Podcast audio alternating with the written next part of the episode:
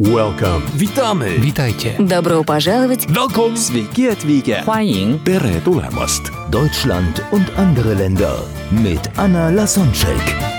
Der erste und einzige Podcast in Deutschland, Österreich und der Schweiz, der sich mit interkultureller Kommunikation beschäftigt, spannende Impulse über fremde Länder liefert, entfernte Kulturen näher bringt und erfolgreiche Menschen mit internationaler Erfahrung interviewt. Dieses Wochenende kommt die 100. Podcast-Folge raus und deswegen haben wir viel Input. Gerade bin ich bei Mainzer Gespräch als Interviewgast mit Lorenzo Schibetta. Und bevor das Interview die Öffentlichkeit hören und sehen kann, hier ganz exklusiv, weil es das Wochenende ist mit der 100. Podcast-Folge, kannst du jetzt das Gespräch hören. Du wirst nicht nur erfahren über interkulturelle Kompetenz und wie du es steigern kannst und wie du die Vorteile für dich schöpfen kannst, sondern du erfährst auch spannende Geschichten von Lorenzo Schibetta, den Liedermachen und wie du dich selbst und andere Menschen führen kannst. Und damit starten wir in ein weiteres Mainzer Gespräch. Und ich befürchte, dass wir heute ziemlich viel Temperament auf der Bühne haben. Polnisches Temperament, italienisches Temperament. Das passt auch zum Wein, der hier angeboten wird, definitiv. Anna, wir fangen mit dir an. Du bist ganz bewusst nach Deutschland gekommen. Und zwar in jungen Jahren, direkt nach der Schule. Und du hast gar nicht so viel Gepäck dabei gehabt. Das stimmt. Mit 19, 2 Tage nachdem ich mein Abiturzeugnis in der Tasche hatte, habe ich meinen Koffer gepackt und bin sozusagen mit einem Bus nach Deutschland gekommen. Mit was für Gedanken? Ich glaube, es ist so im Leben, dass wir entweder genauso sind wie unsere Eltern oder wir machen total das Gegenteil. Und weil meine Eltern sehr streng waren und meine Mutter war zum Beispiel katholische Religionslehrerin, mein Vater eher sehr so... Also, wie kann ich das nennen? Ja, sehr strukturiert, sehr genau, sehr konservativ. Und das war so extrem, dass ich mir gedacht habe, ich will das Gegenteil sein. Und in Deutschland ist es einfacher, Geld für den Unterhalt zu verdienen. Und den Koffer, in den damals noch Bettwäsche reinpassen musste, da würden heute, glaube ich, Schuhe nicht reinpassen. Du trainierst heute, das einfach vorneweg, in Großkonzernen Menschen, die ins Ausland müssen für das Unternehmen, du bereitest sie vor. Hättest du dir das damals träumen lassen, dass du da mal hinkommst, als du mit deinem Koffer... Wo bist du überhaupt angekommen? In Passau. In Passau, okay. In Bayern, da habe ich mich gefragt, ob die in Polen mir in der Schule die richtige Sprache beigebracht hatten, weil ich wirklich kein Wort verstanden hatte am Anfang. Ja, tatsächlich habe ich neulich so ein bisschen über das Leben philosophiert mit meinen Freunden und es ist mir bewusst geworden, dass das... wie ich damals mit 19 mir das Leben vorgestellt hatte, was ich so erwarte hier, wie ich in Deutschland leben möchte, das hätte ich mir damals in den gewagtesten, tiefsten Träumen nicht vorstellen können, wie schön es sein kann. Also vom Lebensstil, von den Kunden, von Urlauben, von der Liebe, von der Herzlichkeit, die mich hier umgibt. Es ist einfach viel besser, als ich mir das hier ausmalen konnte. Mal den Schnelldurchgang. Das heißt, du bist nach Deutschland gekommen. Du hast angefangen zu arbeiten? Genau, die 5 ersten Tage war ich Zimmermädchen in einem Hotel. Ich habe tatsächlich Toiletten geputzt und alles und Bettwäsche gewechselt. Und nach 5 Tagen hat sich das erledigt. Ich bin rausgeflogen, weil meiner Chefin nicht gefallen hat, dass ich am Arbeitsplatz privat telefoniere. Was in Polen dann eher normaler ist, weil sich das Privatleben mit dem Berufsleben vermischt. Das heißt, wir machen dann persönliche Sachen während der Arbeitszeit, bleiben aber unbezahlte Stunden dann später. Das ist schon das erste Interkulturelle, genau, was wir hier haben. Das heißt, Menschen aus Polen machen das anders, als es Deutsche denken. Also sogar was Zahlen angeht, arbeiten die Polen länger pro Woche und pro Jahr, weil die weniger Urlaub gesetzlich haben und so weiter. Aber während der Arbeitszeit gibt es einfach mehr Tratsch und Klatsch und bla bla und auch mal schnell mal Frau geht Fingernägel machen, Mann irgendwie mit der Auto zur Werkstatt und so eigenem Auto zur Werkstatt. Und das gleicht sich irgendwie aus. Gut, das mit den Fingernägeln habe ich in meiner Karriere auch schon bei öffentlich-rechtlichen Anstalten gesehen. Da gibt es auch Leute, die sich während der Arbeitszeit Fingernägel machen. Also kommt in Deutschland auch vor. Ja, in Polen wahrscheinlich ist es dann irgendwie normaler. Okay. Da guckt niemand böse. Das ist so wie zum Beispiel Vitamin B. In Deutschland kriegt man auch irgendwie eine Stelle und einen Auftrag durch Beziehungen oder weil wir jemanden kennen. Nur in Deutschland geben wir damit nicht an. Das ist kein Grund, um damit irgendwie jetzt jemanden zu loben oder sagen... Na, ja. Eher das Gegenteil, man versucht... Genau, es ist eher dass peinlich. Man nicht über Kontakte... Genau, und in Polen ist man einfach... Ja, wenn jemand etwas über Beziehungen bekommen hat, das heißt, die Person hat ein Netzwerk und ist ein wertvoller Kontakt und deswegen kann man ruhig damit angeben. Du wolltest aber nicht Zimmermädchen werden, ne? Das Nein. Du hattest einen anderen Plan. Das auf jeden Fall. Ja, und zum Glück hat sich das nach 5 Tagen erledigt und dann war ich unter anderem Hostesse von dem polnischen Präsidenten Kwaśniewski, von dem deutschen Präsidenten Köhler damals, die bei Passauer Neue Presse dann hier eine Podiumsdiskussion hatten und dann habe ich irgendwann in internationalen Personalentwicklung Praktikum gemacht, wo ich deutsche Manager beraten habe, die nach Polen entsendet worden sind. Das ging eigentlich dann doch sehr zügig, ne? Ja, Schritt für Schritt. Okay. Ich kenne Sie jetzt einige Zeit und ich weiß, polnisches Temperament kann man, glaube ich, mit dem italienischen vergleichen, oder? Ja. Also ich meine, du bist ja in einer italienischen Familie groß geworden, ja, oder? Ja. Wie viele Geschwister? 3 Brüder habe ich. Okay. 3 Brüder, ja. Ich bin der zweitälteste. Ja. Aber hier in Deutschland? Hier in Deutschland. Also wir sind eingedeutscht. Okay. Komplett. Wir haben die Struktur und die Verbindlichkeit des Deutschen. Was würdest du? Heute warst du zu spät. Heute war ich zu spät. Heute ist ein Italiener-Tisch gekommen. Was würdest du sagen? Mehr Deutsche oder mehr Italiener? Also ich glaube, dass wir das Glück hatten, dass wir das Beste aus beiden Ländern bekommen haben.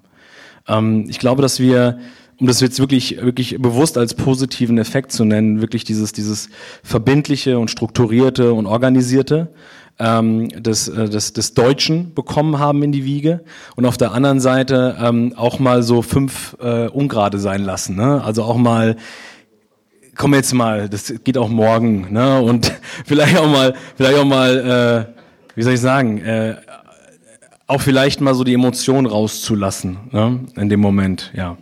Du bist ja heute so ein richtig netter Kerl, den man eigentlich gerne haben möchte. Dankeschön. Erzähl doch mal ein bisschen so, wie du angefangen hast zu arbeiten. Ich glaube, das ist so eine schöne Geschichte. Wie ich angefangen habe zu arbeiten. Also ich wirklich losgegangen ist es mit 23 Jahren. Da hatte ich schon bereits Verantwortung von 120 Mitarbeitern. Und hab in Deutschland. Das heißt, da bist du ja irgendwo positiv aufgefallen. Das heißt, du hast ja irgendwie, entweder warst du sehr präsent oder sehr stark. Ja, ich erfülle, glaube ich, jegliches Klischee.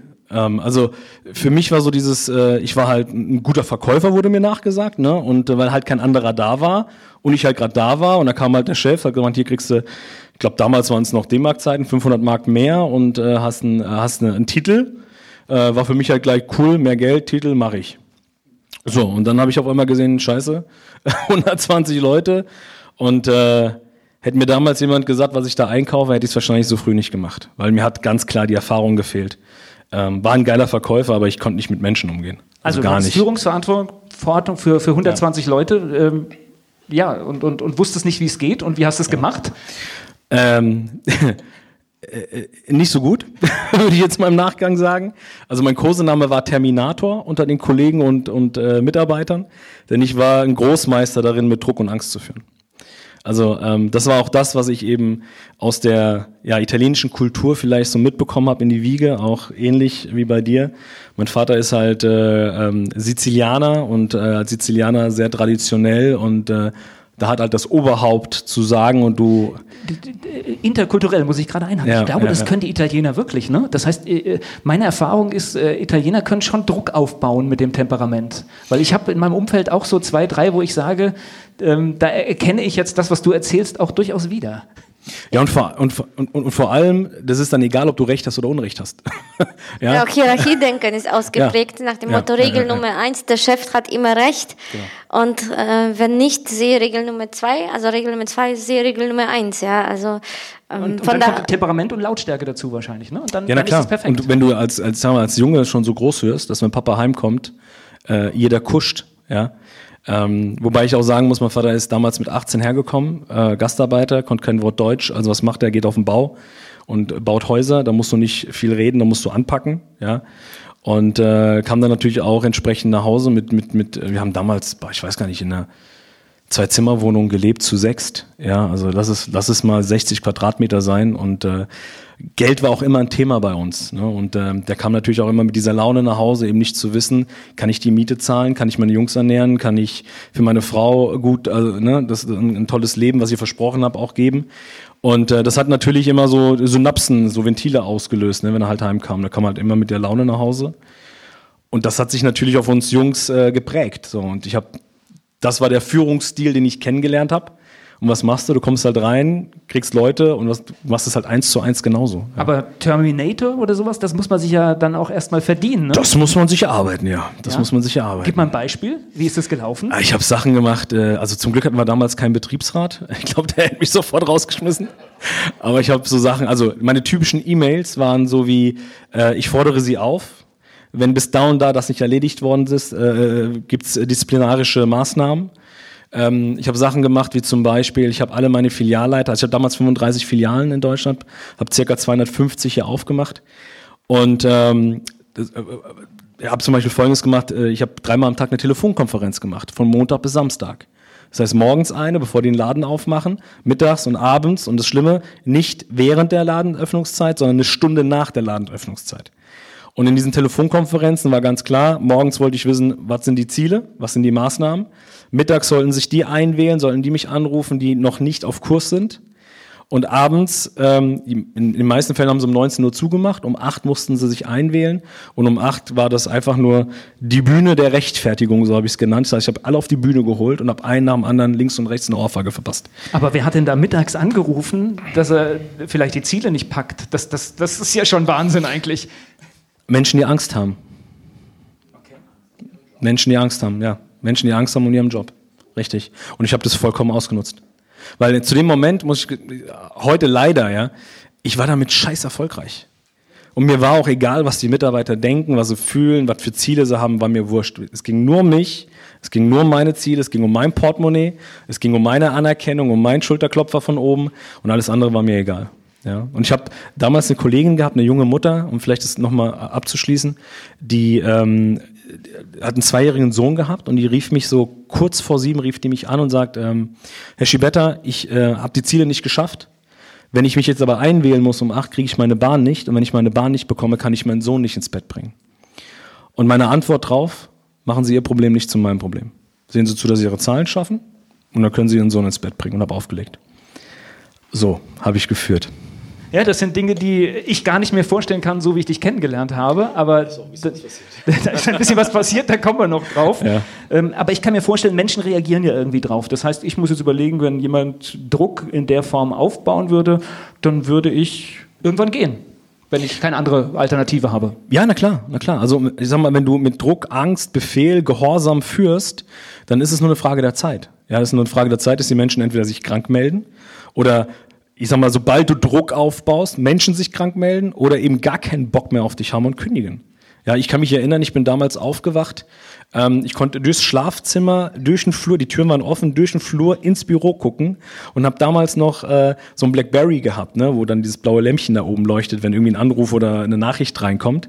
Und das Erste, wenn ich morgens wach geworden bin, war nicht meiner Frau Guten Morgen sagen, sondern das Erste, was ich gemacht habe, ich habe durch den Flur ins Büro geguckt und habe gehofft, dass das Lämpchen nicht leuchtet, weil zu meiner Hochzeit 120 Stellen hatte ich, lass es mal ein bisschen mehr wie 50% sein, die ich besetzt hatte.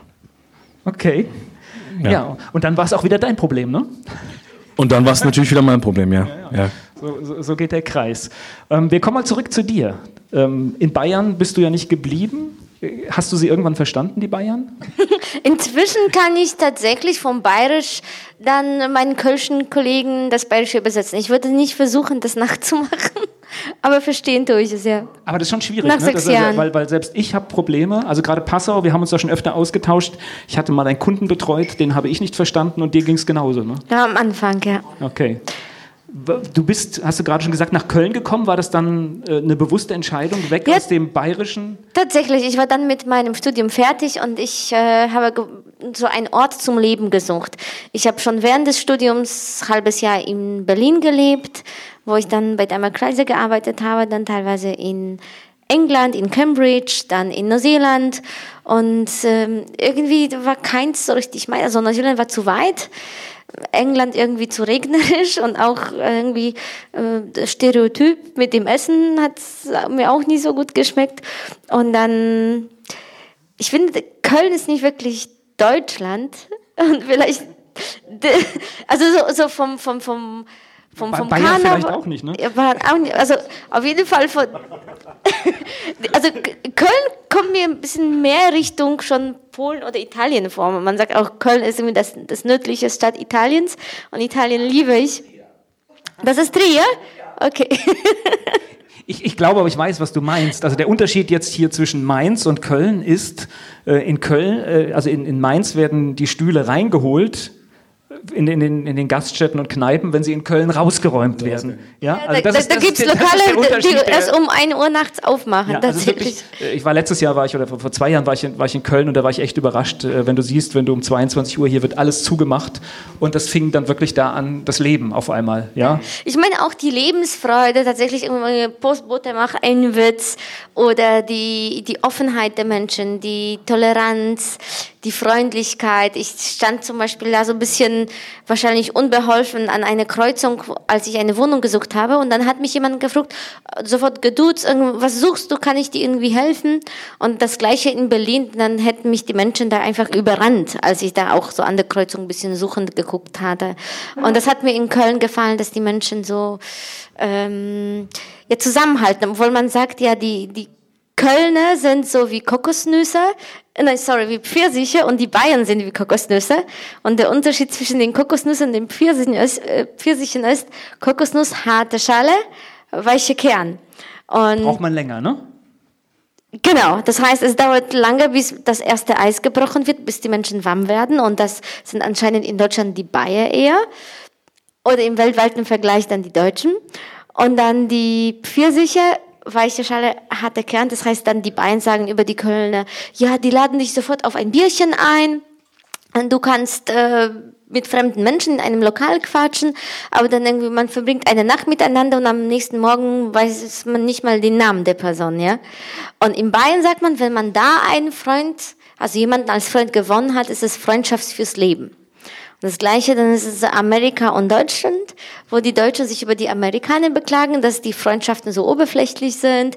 Die laden dann eben, die sagen, ja, how are you, obwohl die das gar nicht meinen, oder we must see each other again, und wo der Deutsche meint, ja, das ist eine Einladung, und wenn tatsächlich dann der Deutsche dann bei den Amerikanern zum Besuch ist, dann, genau, dann wer kommt da? Ja, aber dann sogar der Amerikaner am Anfang sehr freundlich natürlich, ja, bedien dich, das ist mein Kühlschrank, hier ist mein Barbecue, da steht ein Auto, kannst du einen Ausflug machen? Ja, in Deutschland würden wir sagen eher, nimm meine Frau, aber lass mein Auto in Ruhe. Also das ist jetzt, ich darf's, ja, mit Schmunzeln und Liebe natürlich. Ich habe ja Deutschland bewusst als mein Land gewählt und wenn ich jetzt nochmal wählen würde, wäre es auch Deutschland gewesen. Von daher, klar, überspitze ich die Unterschiede, damit die einfach mehr im Gedächtnis bleiben. Und damit wir ein bisschen hier schmunzeln können, aber von der Tendenz ist es so, ja. Aber du lebst in Köln, ist hier eigentlich völlig falsch. Wie viele Tage bist du denn überhaupt in Köln?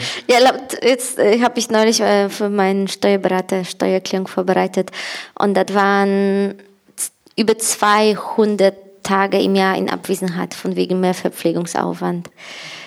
Also so um Koffer umzupacken. Morgen um 11 fliege ich nach Polen. Ich war in den letzten Monat 3-mal in Holland, 3-mal schon in Polen, also schon München und solche Städte, da spreche ich nicht mal drüber. Also du bist eigentlich mehr unterwegs als zu Hause? Ja. Okay, und was du da machst, das sprechen wir gleich noch. Jetzt würde mich aber interessieren, wir haben jetzt gehört, was für ein netter Zeitgenosse du warst, aber was ist denn passiert in deinem Leben, dass es anders wurde?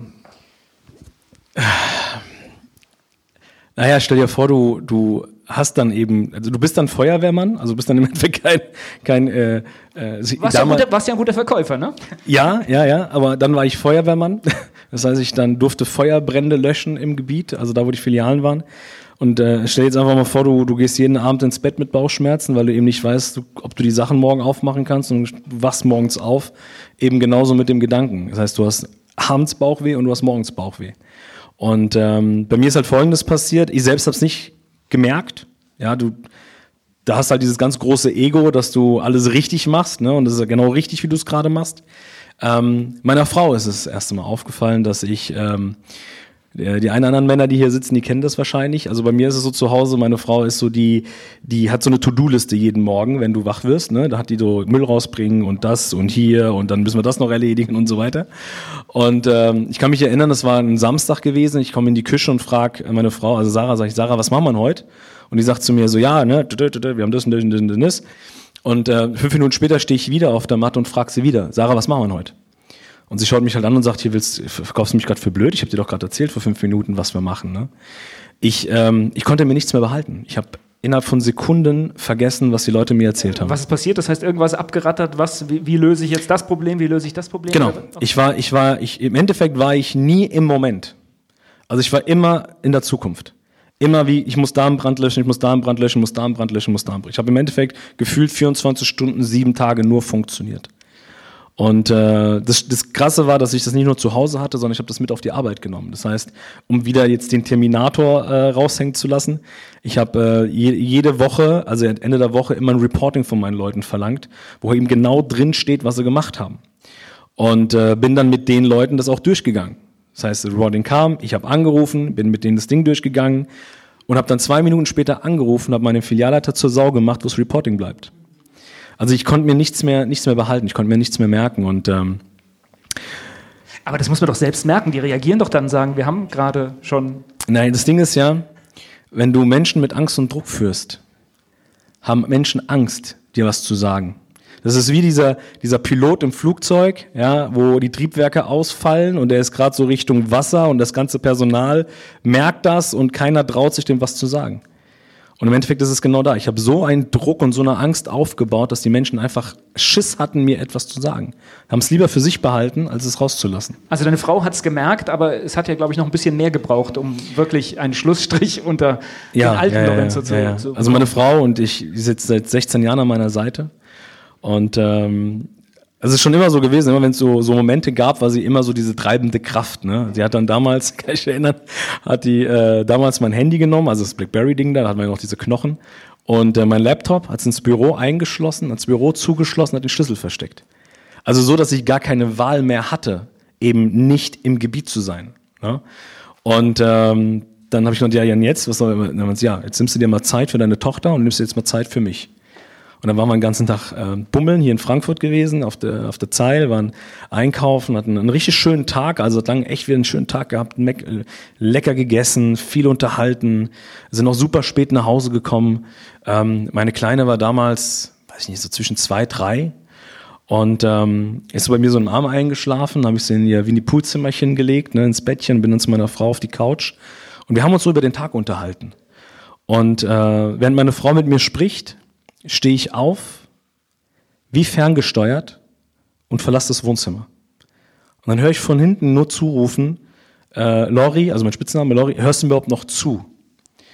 Und das ist das Einzige, woran ich mich erinnern kann. Dieses hörst du mir überhaupt noch zu, habe ich gehört, wie wenn du in der Badewanne liegst und gehst mit dem Kopf unter Wasser. Und dann hörst du von außen dieses Rauschen. So habe ich die Stimme gehört. Und in dem Moment realisiere ich nur, wie meine Knie anfangen zu zittern, wie ich einen Schweißausbruch bekomme, als hätte ich gerade 3 Stunden Sport gemacht.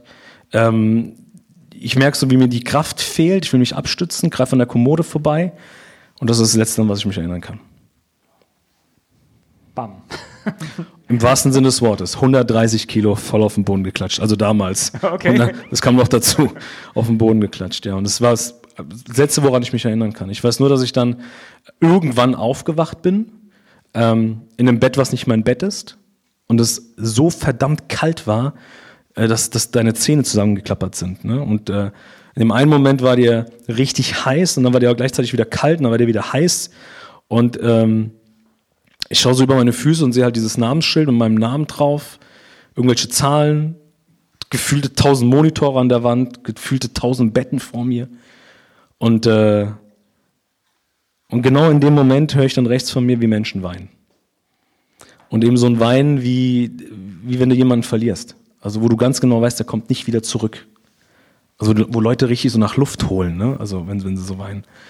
Und ich drehe mich nach rechts und sehe halt meine Frau da sitzen neben mir mit meiner 3-jährigen Tochter auf dem Schoß und beide gucken mich an und denen läuft nur so Rotz und Wasser übers Gesicht. Hast du in dem Moment kapiert, was Nein. abgeht? Nein. Immer noch nicht? Nein.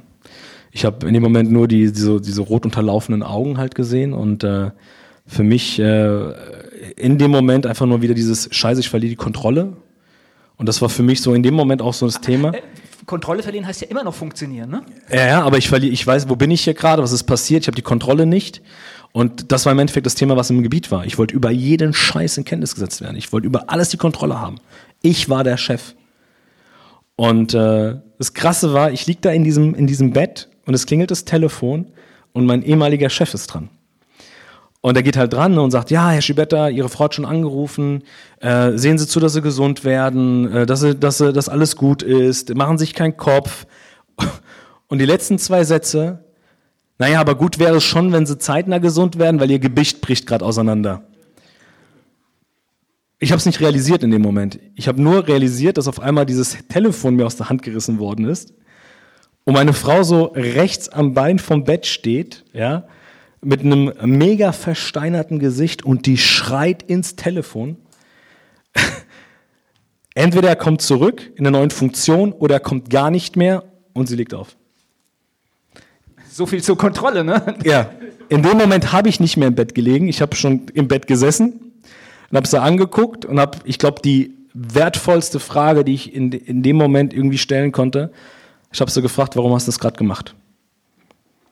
Weil, ich meine, wir hatten damals noch Miete, die Kleine, wir hatten Rechnungen, die bezahlt werden mussten. Ne? Und sie hat in dem Moment gesagt, weil du mir wertvoll bist, weil du mir wichtig bist. Na, das Beste, was dir ein Mensch sagen kann, oder? Und das war nicht nur das Beste, was in dem Moment passiert ist, weil sie hat mir in dem Moment genau den richtigen Impuls gegeben. Weil ich habe dann in diesem Bett dann wieder gelegen und habe mir echt in dem Moment, wo ich meiner kleinen Tochter in die Augen geschaut habe, da habe ich mir gedacht, Alter, was machst du hier für eine Scheiße? Also, was machst du hier? Ja, vor allem, mir ist nicht der Satz im Kopf hängen geblieben, dieses, er kommt zurück in einer neuen Funktion, sondern mir ist das im Kopf geblieben, er kommt nicht mehr. Und dieses, er kommt nicht mehr, war bei mir so, boah, wie bleibst du in Erinnerung? Jetzt mal angenommen, ich komme wirklich nicht.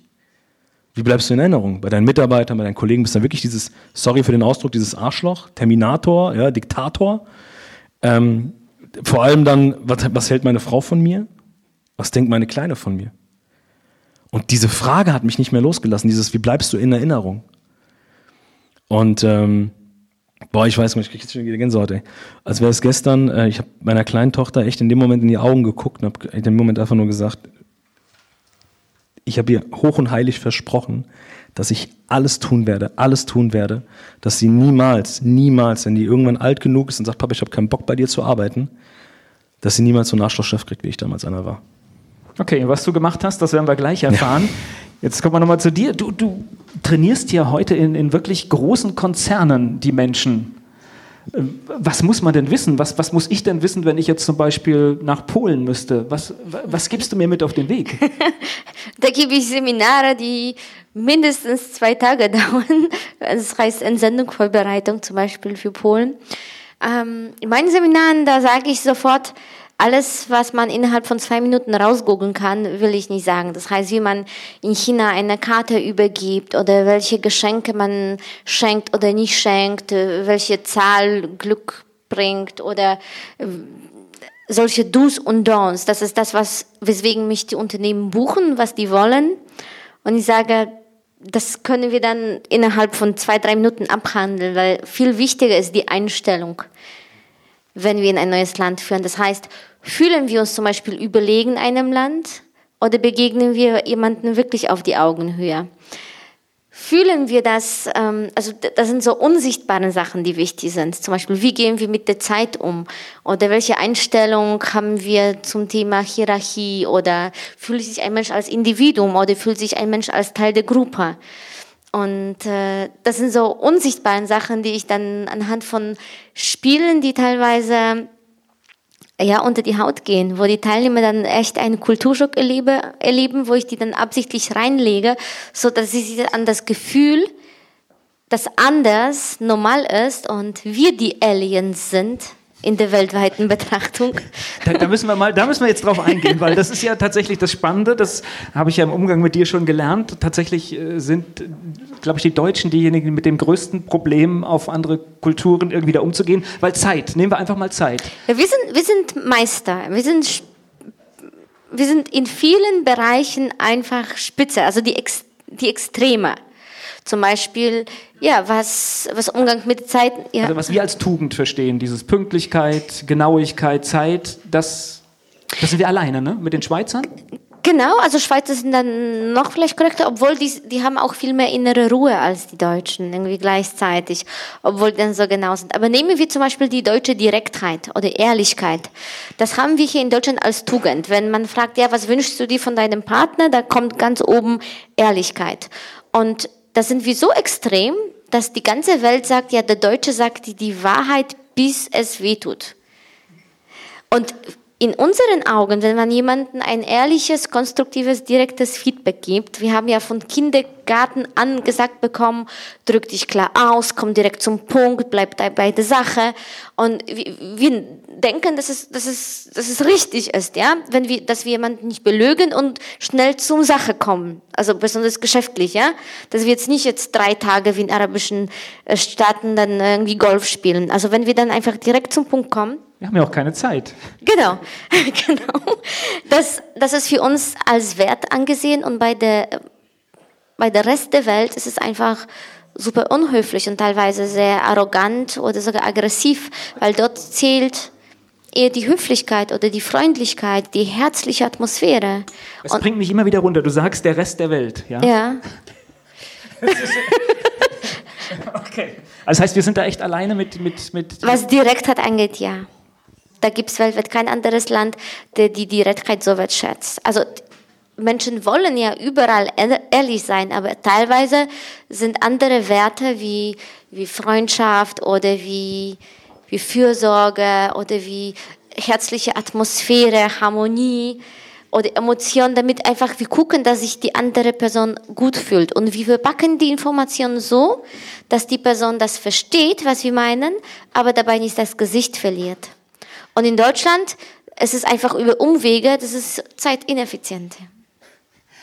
Das heißt, wir sagen ja oder nein, es ist klar, was gemeint ist. Und was passiert mir denn zum Beispiel in Polen, wenn jemand Nein sagt, aber es mir gar nicht direkt sagen will? Auf was muss ich achten? Also wenn jemand Nein vermitteln will, ohne Nein zu sagen, ja, da gibt es solche Ausdrücke wie, da komme ich auf dich noch zurück oder das schauen wir mal oder vielleicht ein nächstes Mal oder ich muss das noch mit meinem Kollegen besprechen.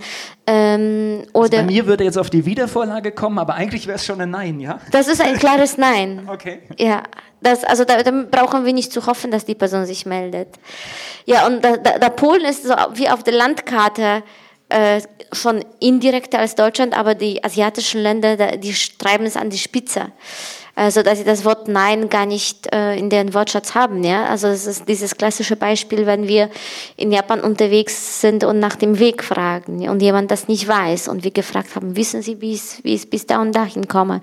Und die Person, ohne dass die das weiß, gibt uns eine Beschreibung aus Höflichkeit.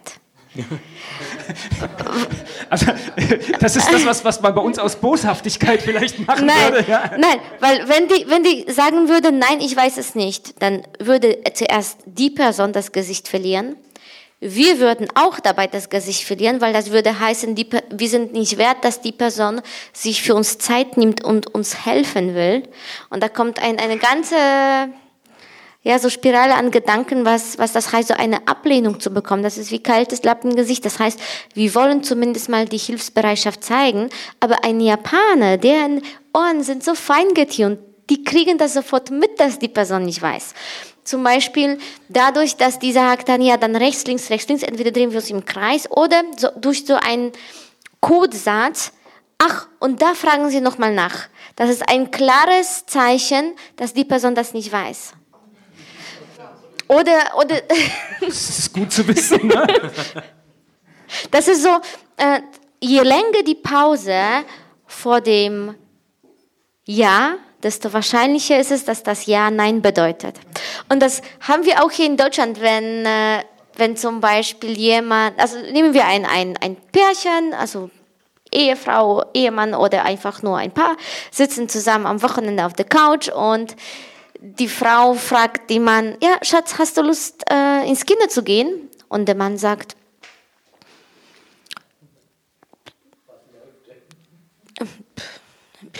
ja, dann weiß die Frau wahrscheinlich auch, dass das nicht so wirklich ja gemeint war. Nur dort ist es dann wirklich so also für uns ins Extreme geschrieben. Und die Japaner kommunizieren so, wie die Deutschen in der Zeugnissprache. In der Zeugnissprache in Deutschland, da sind wir per Gesetz gezwungen, indirekt kommunizieren. Das heißt, jeder weiß, was gemeint ist. Er hat sich bemüht.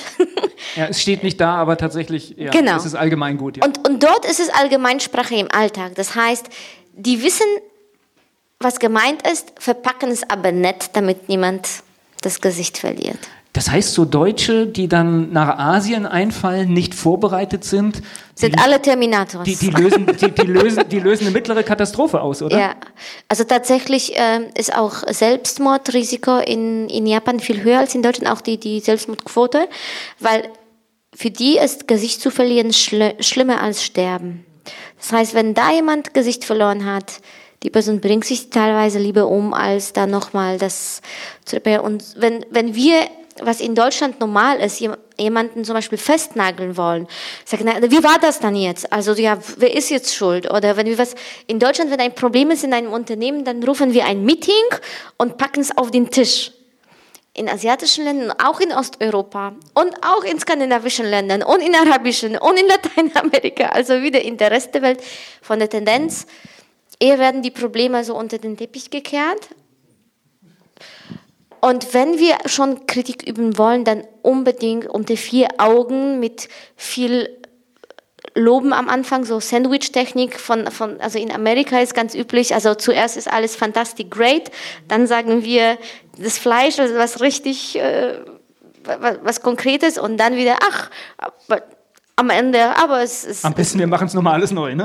Genau, okay. Genau. Und in Deutschland, wenn wir nach Feedback fragen, dann kommt oft als erstes das, was nicht gut gelaufen ist.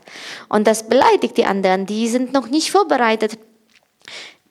Ich sage dann meinen Teilnehmern, wir müssen zuerst mal die Person sozusagen so aufpumpen mit Komplimenten, damit die dann mit gehobenem Brust und stolzem Kopf dann aus dem Raum rausgehen kann. Und auf keinen Fall von der gesammelten Mannschaft, sondern wirklich nur unter vier Augen und mit viel, viel, viel, viel, viel Wertschätzung. Das heißt, durch die Globalisierung ist es aber erkannt worden in vielen Unternehmen, dass sie so jemanden wie dich brauchen. Ja, das ist bei vielen Unternehmen schon Standard. Zum Beispiel, ich weiß gar nicht, ob ich Namen hier nehmen darf, deswegen nenne ich mal keine. Aber bei großen Chemiekonzernen, Raum Köln, Düsseldorf zum Beispiel. Keine Ahnung, wer das sein könnte. Gehört zum Standard, dass jeder, der entsendet wird, bekommt eine Entsendungsvorbereitung, ein interkulturelles Training. Zusammen in dem Paket mit Relocation, mit Wohnungssuche und mit Dienstwagen und so weiter. Das gehört einfach zu dem Paket. Auch bei anderem Sportunternehmen in Bayern, wo ich Trainingsleiter, da jeder neu eingestellte Mitarbeiter bekommt ein Onboarding-Programm und ein Teil davon ist interkulturelle Sensibilisierung, weil dort die Teams so international sind. Das heißt, wie gehe ich mit meinen Kollegen aus anderen Ländern um? Und was sagen die nach 2 Tagen? Das habe ich nicht gewusst oder was ist da so das Ergebnis? Die fühlen sich, besonders die Menschen, die aus anderen Ländern kommen, um in Deutschland zu arbeiten, die atmen so aus und die denken, ach, weil wenn ich meine Stories erzähle, wie ich mich am Anfang in Deutschland gefühlt habe und wie ich das erst dann nach Jahren kapiert habe, dass teilweise jemand aus Deutschland das nicht böse gemeint hat, sondern das war im guten Willen diese Ehrlichkeit, um zum Beispiel mir zu helfen oder mich weiterzubringen.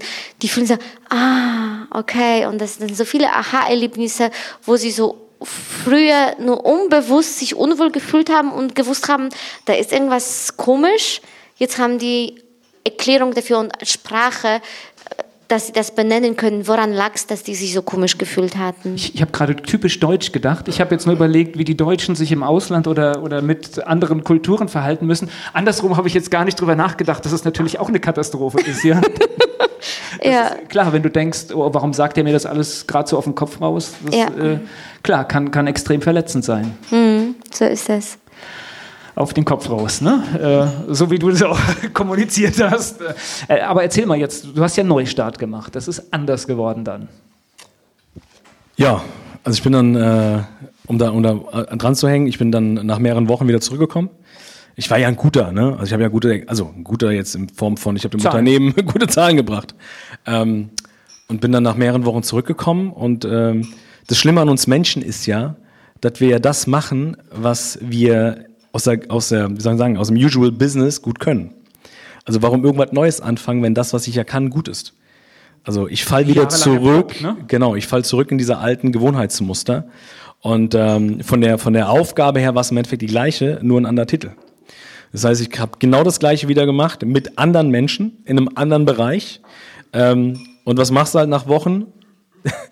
Du machst den gleichen Scheiß von vorne. Also ich habe wieder angefangen, den Leuten in die Fresse zu hauen, im wahrsten Sinne des Wortes. Und mein Glück damals, wirklich bewusst mein Glück war, dass ich einen neuen Vorgesetzten bekommen habe, einen neuen Chef. Und der kam irgendwann zu mir und hat gesagt, Lorenzo, ich habe keine Ahnung, was du da machst.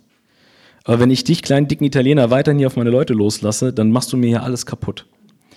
Und der hat mir die Frage gestellt, warum machst du das? Wieder dieses Warum, ne? Warum machst du das? Und dann habe ich damals ihm geantwortet, weil ich ja keine Ahnung habe, was ich sonst machen soll. Ich weiß nicht, wie ich es sonst machen soll. Und der hat mich dann damals an die Hand genommen. Der hat damals so diesen kleinen, neugierigen Jungen in mir wieder geweckt. Ja? Der sagte, okay, es gibt auch andere Möglichkeiten, wie du Menschen führen kannst. Du musst denen nicht Druck ausüben. Es geht auch anders. Und der hat dann diesen Samen gepflanzt, dieser Neugier. Ne? Ich habe gedacht, es gibt was anderes. Zeigen. Das Krasse, und vielleicht kennst du das, dass du über Jahre etwas tust und intuitiv weißt du, das ist scheiße. Du weißt, das gehört sich nicht, das macht man nicht. Aber du machst das, weil die Resultate dafür sprechen. Und in dem Moment, wo der mir damals eben diesen anderen Stil gezeigt hat, war das so, als würde mir so dieser ganze Ballast von den Schultern fallen. Ne? Und ich denke mir so, Alter, warum zeigst du mir das erst jetzt? Das Spannende war aber, über diese ganzen Jahre war das Einzige, also neben meinen zwei Mädels, das Einzige, was mir so den Kopf über Wasser gehalten hat, war die Musik. Seitdem ich 8 Jahre alt bin, mache ich Musik, ich schreibe Musik. Und das war immer so für mich so ein, wie sagt man, so ein Zufluchtsort. Ne? Wenn du dich mit deiner Band getroffen hast, ich habe in der Vergangenheit 8 Bands gegründet, die letzten 2 auch richtig erfolgreich mit Schallplattenvertrag und allem drum und dran. Und damals ist mir eine Sache immer aufgefallen. Ne? Ich habe mir dann immer die Frage gestellt, weil ich immer einer der Ersten war, der im Proberaum war. Ich habe mir immer die Frage gestellt, wieso kommen Menschen früher freiwillig aus freien Stücken in diese Bandprobe, während dieser Bandprobe, als würde die Zeit stillstehen. Die Leute machen Fehler und haben keine Angst, Fehler zu machen. Sogar das Gegenteil, aus den Fehlern kommen die geilsten Songs raus. Wir vergessen die Zeit, wir werden nicht müde, kriegen sogar eher Energie. Und wenn der eine andere nicht auf die Uhr gucken würde, würde ich behaupten, würden wir 3 Nächte durchmachen. Ja? Und jedes Mal, wenn wir dann aus dem Bandraum rausgegangen sind und ich im Auto gesessen habe, nach Hause gefahren bin, denke ich mir, warum? Warum kommen Menschen freiwillig, bleiben länger, haben Spaß bei dem, was sie tun, haben geile Resultate und du musst keinen Druck machen, du musst keine Angst machen. Und das war für mich so, als ich im Auto gesessen habe, habe ich mir einfach damals gedacht, ey, wenn mir das gelingt, nur 10% von diesem, ich nenne es Band Spirit, ne, nur 10% davon in die Firmen zu bringen, damit ich mein Versprechen realisieren kann. Wie geil wäre das? So, und hast du es geschafft? Ja, zum Glück, muss ich heute sagen, zum Glück, ja. Also was hast du anders gemacht?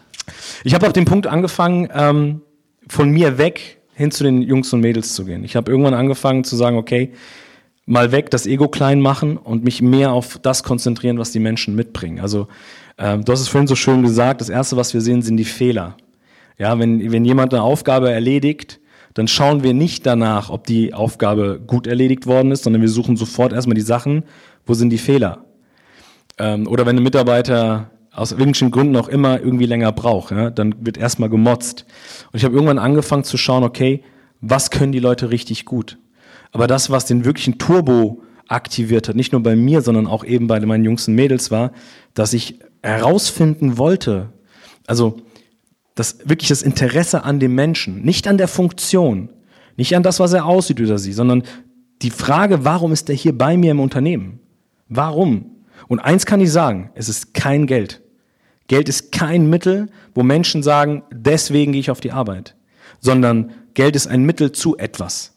Und das war mir wichtig, ich wollte das herausfinden. Und wenn du dann so Menschen hast, ich kann mich jetzt erinnern, zum Beispiel auch in einem Seminar, was ich gegeben habe, da hatte ich so einen Hünen da gehabt, ne? Ich nenne immer so einen Nordmann, also der ein anderer von euch, der Games of Thrones kennt, diese Serie, also so ein Nordmann, ne? So ein Bart und blonde Haare und den musst du nur noch Fell überwerfen und dann sieht er aus wie so einer von Conan der Barbar, so, ne? Also ein Riesenvieh. Und er sitzt da und wir fangen an zu sprechen. In vor allen Dingen, wenn du Riesenvieh sagst, dann, ja. Ein Hühne, ja, also so ein Nordmann, ja. Aus Husum kam der sogar, wirklich Nordmann. Perfekt. Wirklich Nordmann. Und wir sitzen da in der Runde und hatten dann eben eine sehr spannende Übung. Und dann sitzen wir da und die sollten aufschreiben, was die Beweggründe sind, warum, weshalb, wieso. Genau, die Frage war, warum sind sie Führungskraft?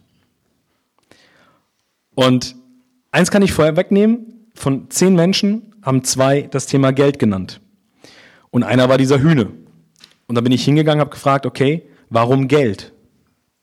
Sagt er, ja, weil mit Geld kannst du dir Sachen kaufen, mit Geld kannst du Sicherheit schaffen, mit Geld kannst du hier, Geld kannst du da. Und irgendwie hat sich das nicht, wie soll ich sagen, wahrhaftig angefühlt. Ne? Das war so irgendwie gekünstelt. Und dann habe ich gefragt, okay, aber für was brauchst du denn dieses Geld? Und jetzt siehst du da wirklich so einen 2,3 Meter Mann, der sitzt, der Kiefer fängt an zu wackeln und ihm kommen die ersten Tränen. Und du siehst sofort, wie dieser Mensch anfängt zu blockieren. Und ich frage nur, nee, lass das mal zu, nimm uns mal mit. Warum bist du Führung und warum ist dir Geld so wichtig? Und jetzt aufgepasst, er sitzt da und sagt, Lorenzo, wenn du als kleiner Junge immer am Flüchten bist, weil dein Papa von der DDR in den Westen und auch hier immer von A nach B zieht, du Freunde kennenlernst und die musst du sofort wieder verlassen, weil dein Papa wieder von A nach B geht. Ich habe vor Jahren ein Haus gekauft, weil ich das meinen Kindern ich will meinen Kindern das nicht geben, was mein Vater mir gegeben hat. Und für mich war die einzige Möglichkeit, ein Haus zu bauen, damit wurzle ich, damit habe ich keine Chance von A nach B und ich gebe meiner Familie die Möglichkeit, endlich anzukommen. Und ich komme auch endlich an. Und dafür brauche ich das Geld, um dieses Haus zu bezahlen. Du hast auf einmal 10 Menschen da gesehen, inklusive mir, wie wir alle da gestanden haben, Tränen in den Augen gehabt haben.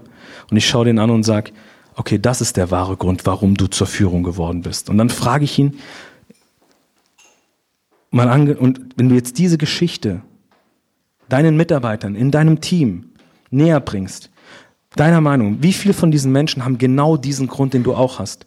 Da guckt er mich an und sagt, ja, wahrscheinlich die Masse. Ich sage, okay, warum sprichst du nicht drüber? Warum gehen wir in so Situationen rein und unterhalten uns mit unseren Mitarbeitern irgendwelche Zahlen, Daten, Fakten, anstatt wirklich mal reinzugehen und diesen wahren Grund herauszufinden? Wenn du mich fragst, was war dieser Turbo, wo es danach wirklich steil ging bei mir? Dass ich von jedem einzelnen meiner Mitarbeiter wusste, warum er den Job ausübt, den er ausübt. Und dann war das mein zweites Ziel. Das zweite Ziel ist, den ihr Warum auf meine Straße zu holen. Also das heißt, das, was du vorher weggewischt hast, einfach mit Ansagen und Befehlen, genau. Du hast genau das Gegenteil gemacht. Genau, das, was mir vorher scheißegal war, habe ich zur Prio Nummer 1 gemacht. Ich habe die Leute reingeholt, ich bin mit meinen Jungs und Mädels Kaffee trinken gegangen, wir haben uns stundenweise über Gott und die Welt unterhalten. Das Krasse war, wir haben ich habe ja erzählt, dass wir dann freitags immer dieses Reporting hatten, ne? Und da waren ja auch die Bereichsleiter drin und die Geschäftsführer drin. Und usual, also gewöhnlich gingen diese Telefonkonferenzen 4 Stunden freitags. Ab diesem Zeitpunkt gingen meine Telefonkonferenzen eine halbe Stunde. Inklusive aller, die da waren, ne? Und am Ende war das dann immer so, dass der Bereichsleiter mich gefragt hat, Lorenzo, bin ich jetzt mal gespannt, aber was gibt dir die Sicherheit, dass das auch wirklich funktioniert, was du da machst? Dann sage ich, nächste Telco. Okay. Wir hatten ein kleines Zahlendefizit, ne? Und ich habe in die Telco gefragt, Jungs, Mädels, wir brauchen bis nächste Woche, also im Telekommunikationsmarkt war das damals, 50 DSL-Verträge. Und die Antwort von meinem Team war, welcher Anbieter? Und bis wann konkret? Ich so, Dankeschön. Aufgelegt. Und wir hatten keine einzige Woche, wo wir dieses Ziel nicht geschafft haben. Warum? Weil ich all die Visionen, all deren Warums auf meine Straße gepackt habe. Das heißt, wir alle hatten einen Grund, in die Richtung zu laufen. Und nicht, weil das Unternehmen oder weil ich jetzt als Chef sage, rennt diesen Weg, sondern weil die Leute intrinsisch motiviert waren. Und bei uns gab es keine Incentives. Bei uns gab es kein extra Topfgeld und so weiter und so fort. Die Leute sind wirklich von alleine gerannt, ja? Um das jetzt mal so zu sagen. Das heißt, die Zahlen haben mit der neuen Führung auch gestimmt? Also die waren korrekt? Aber du hattest keine Bauchschmerzen. Ich hatte keine Bauchschmerzen sogar. Ich hatte am Anfang sogar eher ein scheiß Gewissen. Warum? Weil also das Telefon hat ja vorher ja nie Ruhe gestanden. Ne? Das hat ja immer irgendwie geklingelt und immer irgendeiner wollte was von mir. So. An diesen Freitagen zum Beispiel, wo diese Telco eine halbe Stunde ging und ich teilweise schon Wochen, Monate im Voraus schon fertig geplant hatte, mein Telefon hat nicht geklingelt. Und ich kann mich erinnern, ich bin teilweise zu meiner Frau gegangen, Sarah, die so, ja, da habe ich gemeint, Schatz, ich habe gerade echt ein scheiß Gewissen. Und dann sagt die, ja, warum denn? Ja, das Telefon klingelt nicht. Ja, dann mach doch deine Wochenplanung, habe ich schon gemacht. Ja, dann mach doch deine Monatsplanung, habe ich schon gemacht. Ja, dann mach doch mal das Wichtigste jetzt. Ich so, was denn? Ja, jetzt kannst du dir mal Zeit nehmen für mich und deine Tochter. Und ich hatte am Anfang aber echt ein scheiß Gewissen. In dem Moment, und das war das wirklich das Krasse, und das hört sich jetzt vielleicht so also aus der Hüfte geschossen, ne? Klar ist da Zeit reingegangen, bis du die Mitarbeiter soweit hattest und du selber auch natürlich. Na klar, du musst ja jede Geschichte ergründen. Das heißt, du brauchst Zeit, um mit den Mitarbeitern zu sprechen und zu wissen, was das Warum ist. Ja. Ich habe das Krasse war, dass ich nicht nur ich sein durfte und konnte, sondern meine Mitarbeiter konnten so sein, wie sie sind und haben das vollste Potenzial ausgelebt. Ich habe Zeit gewonnen. Ich habe keine 24 Stunden, 7 Tage lang bin ich rumgerannt.